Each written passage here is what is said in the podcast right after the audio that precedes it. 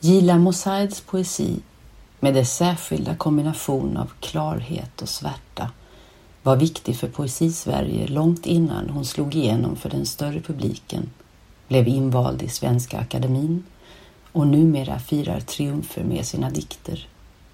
Där är exilen som poetisk tråp och livsomständighet en återkommande källa ur vilken sprakande bilder bryter fram.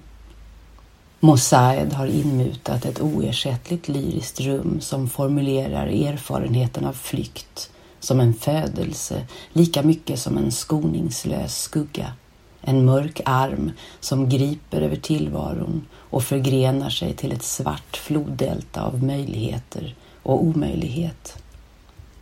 Den trilogi som påbörjades med Varje natt kysser jag markens fötter 2009 och fortsatte med Ett ljud som bara jag kan 2012 och Jag föder rådjuret 2015 kröner denna exilpoetik utifrån ett iranskt flyktingskap som Mosaid med kraft har gjort till sin. Där visar den sig som ett omisskännligt universum av bilder och signalord. Mor, mantel, resväska, petunia. Framskrivet med en aforistisk energi och med skarpt mejslade rader som kan följa en länge efteråt. Som den här i ett ljud som bara jag kan. Jag är en ensam nation med gränser som dragit ihop sig, ett vandrande sår. Eller den här, ur varje natt kysser jag markens fötter. Någon gång vill jag bo i ett land där människor kan uttala mitt namn. Något som brodern i Athena Farrokhzads samplande och polyfona diktbok Vitsvit säger och på så vis upprättar en förbindelse mellan poetiska världar där migrantskapets kollektiva öde turneras som en grundförutsättning för diktandet. Broderns eko hos Farrokhzad blir på så vis en hälsning mellan två generationer skrivande kvinnor och samtidigt en tradering av en delad lyrisk tradition. Mosaids bidrag till exilpoesin är också i sig själv en undersökning av ett delande, inte minst genom hur hon skriver fram förhållandet mellan mödrar och döttrar.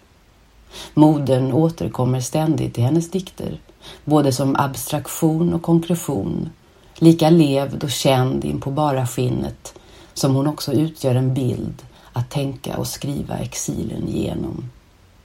Mitt skydd, min pärlemor, som det heter i dikten Mitt hem i Sju vilda oceaner från år 2000, där moderskroppen liknas vid en omhändertagande hy och en slöja.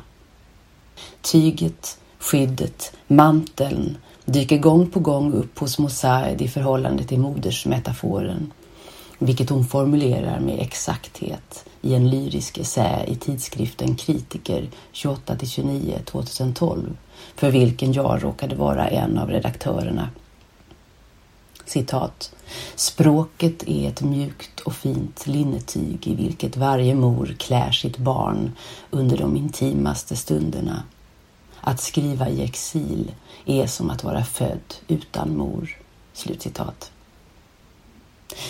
Det finns många skikt, avgrunder och förlösande egenskaper vidhäftade detta moderstyg som fladdrar genom dikten.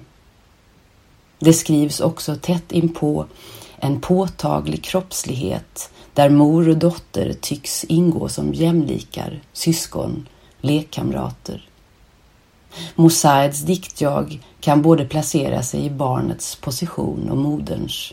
Det kan både amma och bli ammad föda och bli född. Denna sensuella ömsesidighet säger något särskilt om modersmålets intimitet och vad förlusten eller lämnandet av det innebär. Mosaid gestaltar innanför en lyriskt självständig logik delvis spår och tankefigurer som feministiska filosofer teoretiskt har ringat in de senaste decennierna från Lus Irigarets resonemang om en placental ekonomi där den ursprungliga relationen med en moderlig kropp spelar en avgörande roll för vårt förhållande till språket som sådant. Till Adriana Cavareros påminnelser om hur språket alltid är knutet till vår början i en unik och oersättlig mammas kropp. Hon vars röst är den första erfarenheten av språk vi får redan i moderlivet. Något Cavarero ständigt återkommer till som förutsättningen för all språklig kommunikation och för vår identitet som relationella varelser. En förutsättning som inte sällan trängts bort i den manligt dominerade filosofihistorien. Tematiken besläktar Mosaids diktning med poeter som amerikanska Louise Glück eller mexikansk-judiska Gloria Gervitz. Poeter som i sina tilltal är högst olika henne, men där mor och dotter också befinner sig i intensiv, om än aldrig okomplicerad beröring. Även bland svenska poeter, kanske särskilt ur en yngre generation, där migration och hemhörighet turneras, syns motivet av modern. Som hos Burj Sahin, i vars debut Broderier från 2018 en barnposition gestaltas, bärande på sin mor och där mödrars erfarenheter vävs in i döttrars flätor. Och vem som fostrar vem blir en fråga som aldrig kan avgöras. Eller i Iman Mohammeds Bakom trädet ryggar från samma år, där namn och mödrar bildar rottrådar i en migrationserfarenhetens såriga växtsystem. Vi är alla födda av en mor och dömda att slitas bort från henne. Men precis som hos dessa författare fördjupar exilen som motiv hos Mosaed det allmänmänskliga traumat. Den stora tomhet man bär med sig från födseln kommer inte att försvinna, skriver hon vidare i tidigare nämnda essä. Där vidrör hon också upplevelsen av att börja skriva på svenska och då samtidigt välja ett främlingskap präglat av att inte ha en gemensam historia med sina egna dikters språk. Bara det betydelsefulla faktumet att skriva från vänster till höger innebar en sinnlighetsförskjutning. Svenskan blev en form, så förstår jag hennes ord, ett uttryck för det dubbla främlingskapet mellan här och där, nu och då, som exilen gav upphov till. Från att som 38-åring ha drivits på flykt och de första åren därefter ha byggt en mur runt modersmålet men samtidigt en brunn till det förflutnas bortglömda persiska myter och religioner, till mitraism, förislamisk gnosticism och de sufiska mystikernas poesi som hon säger sig ha börjat läsa intensivt efter flykten, uppfinner Mosaed en ny form för sitt skrivande genom svenskan. Åttonde landet är på många sätt en logisk vidareskrift på den poetik som tagit form i Mosaids sju tidigare diktböcker på svenska. Sju länder, sju olika hem, där motivet av en hemlöst vandrande existens vägleder den lyriska diktionen. Till omfång och formgivning påminner den om Mosaids förra bok Vad jag saknades här från 2018. Organiserad i ett enda flöde, en svit, börjar den med ett du som likt en hemlig älskare tog repstegen hit eller gick sju trappor upp och längs sju stängda mörka korridorer. Och på samma sätt som kompositionen öppnar sig genom ankomsten av duet till diktjagets inre rum slutar den med en dikt där jaget följer duet ut på den otydliga vägen. Citat. En dag tar jag den otydliga vägen och söker dig. Vänta lite till, älskade skugga. Jag är på väg mot dig, snart är jag hos dig. Du befriar mig från smärta, du tar repet av min hals. Du ger mig friheten att inte tillhöra. Slutcitat. Ordet skugga intar en avgörande plats i bokens dikter. ett ord som väcker besläktade bilder ur tidigare böcker som i Underfloden ligger en kudde från 2005 där diktjaget ammar sin skugga. Men skuggan, hos Mosaid ofta en bild för såväl ursprung som sår, tycks här mindre mörk och förvriden än tidigare. Skuggan är den älskade som kommer med friheten. Diktjaget söker den, befinner sig på väg mot den, hör, som i en annan dikt, hur den ropar oavbrutet efter kärleken. Så att skuggan till sist ter sig närmast liktydig med kärleken själv. Om denna skugga kan skydda som en mantel, en omfamnande slöja, verkar den synonym med ett evigare själstillstånd bortom tiden som istället blir en annan skugga och som tvärtom inte skyddar. Citat. Tiden är min skugga, nära mig men skyddar aldrig, syr ihop drömmarna, hänger upp dem som gardiner. Brisen klär sig i ljuset, flyter in, rummet ändrar färg. Bjuder in mig själv, sitter bredvid sängen, berättar om de bortglömda dagarna, om dig som kom till mig precis före sista andetaget. Kärleken är en skugga som skyddar mig. Slutcitat. Överhuvudtaget går det att läsa boken som en enda lång kärleksdikt, fylld som den är av passionens imperativ, där duet blir föremål för längtansfulla böner. Kom, säger dikten. Träd in, fläta ihop, säg Drick mig, bind mig, svep mig, prata med mig, hänför mig, klistra min själ på ljusets panna. Också här tar en moderlig kroppslighet form, en sinnligt framskriven stofthydda med feminint runda former som blir ett med både omgivande rum och inre landskap. Diktjaget sover mellan älvens lår och dess vita bröst i njutningsfull beröring. Och älven blir ett hav där jaget i form av en gravid sjöhäst puttar ut sina spädbarn och samtidigt själv kan bli vattnets mor. Modersmetaforen binds här till nyföddhet, uråldrighet och död, liksom till skrivandet i sig det hängivna, moderliga pappret. En arkaisk beskyddare som berättar i de mörka nätterna men också kan ta skepnad av den faktiska avlidna mor som var en viktig gestalt i vad jag saknades här. I den döda moderns armar kan jaget i åttonde landet vakna.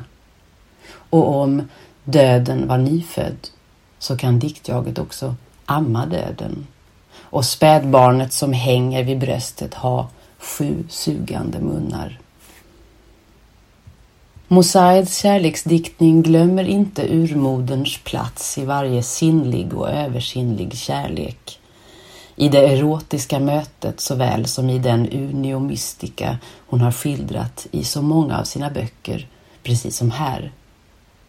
Modern vars rotsystem slingrar sig runt min kropp uppväcks och återkallas gång på gång och hon ter sig lika allomfattande som hon kan uppträda som helt liten och nära.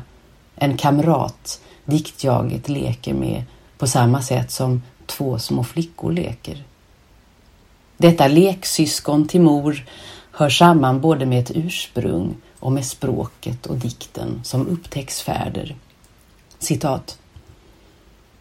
Jag skriver jag tar i orden som Robinson Crusoe när han hittade små saker. Tar orden till min grotta som ett hungrigt djur. Där har jag en mor väntande. Visar orden för henne. Vi leker med dem som två små flickor. Vi sköljer bort deras främmande damm, ljusnar tillsammans med dem. Jag läser upp mina dikter. Jag uttalar dem på ett sätt som alla i grottor kan förstå. Slutcitat. Ändå är det någonting hos den vandrande själ som i dessa dikter vill rota sig i ensamhetens land, som tenderar att kännas avlägset, svåråtkomligt. Trots att Åttonde landet kan läsas som en fördjupning av författarskapet är bilderna tunnare, blekare än förut. Här blir havet inte mer än en abstraktion, inte fysiskt kännbart som det våldsamma hav med igentejpad mun i ett ljud som bara jag kan. Signalorden och de för författarskapet bekanta föremålen och rumsligheterna saknas inte. Lägenheten med gardinerna, balkongens blommor, resväskan som gapar med öppen mun. Världens våld tränger visserligen sig in som den ofta har gjort i tidigare böcker, bland annat genom konturerna av en vapenfabrik, av en pojke som hänger sig i ett träd, av en död by som knuffades in i rummet med alla sina osynliga döda. Men bildskapandets liksom pisksnärtsnabba verkan, den som varit Mosaids kännemärke, infinner sig mera sällan. Jag kommer inte ifrån känslan av att dikten stundvis talar med ansiktet bortvänt. Och vid en omläsning av förra boken Vad jag saknades här syns redan där ett frö till ett försonligt anslag som möjligen tenderar att trubba av Mosaids bilder.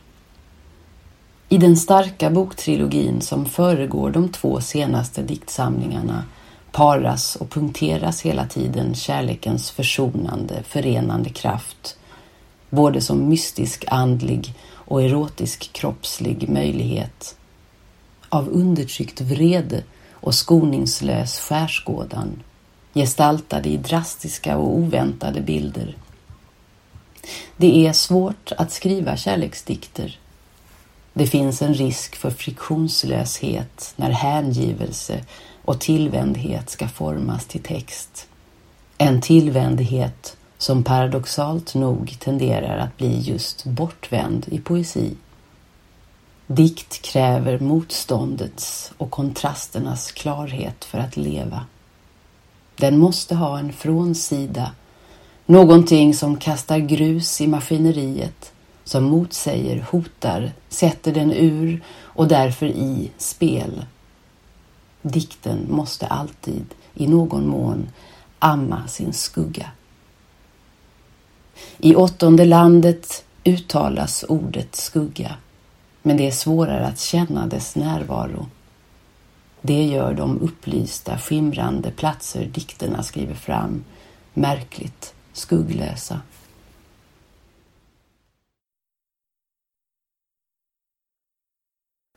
Den här recensionen är originalpublicerad på www.ornenochkrakan.se under ansvarigt utgivarskap.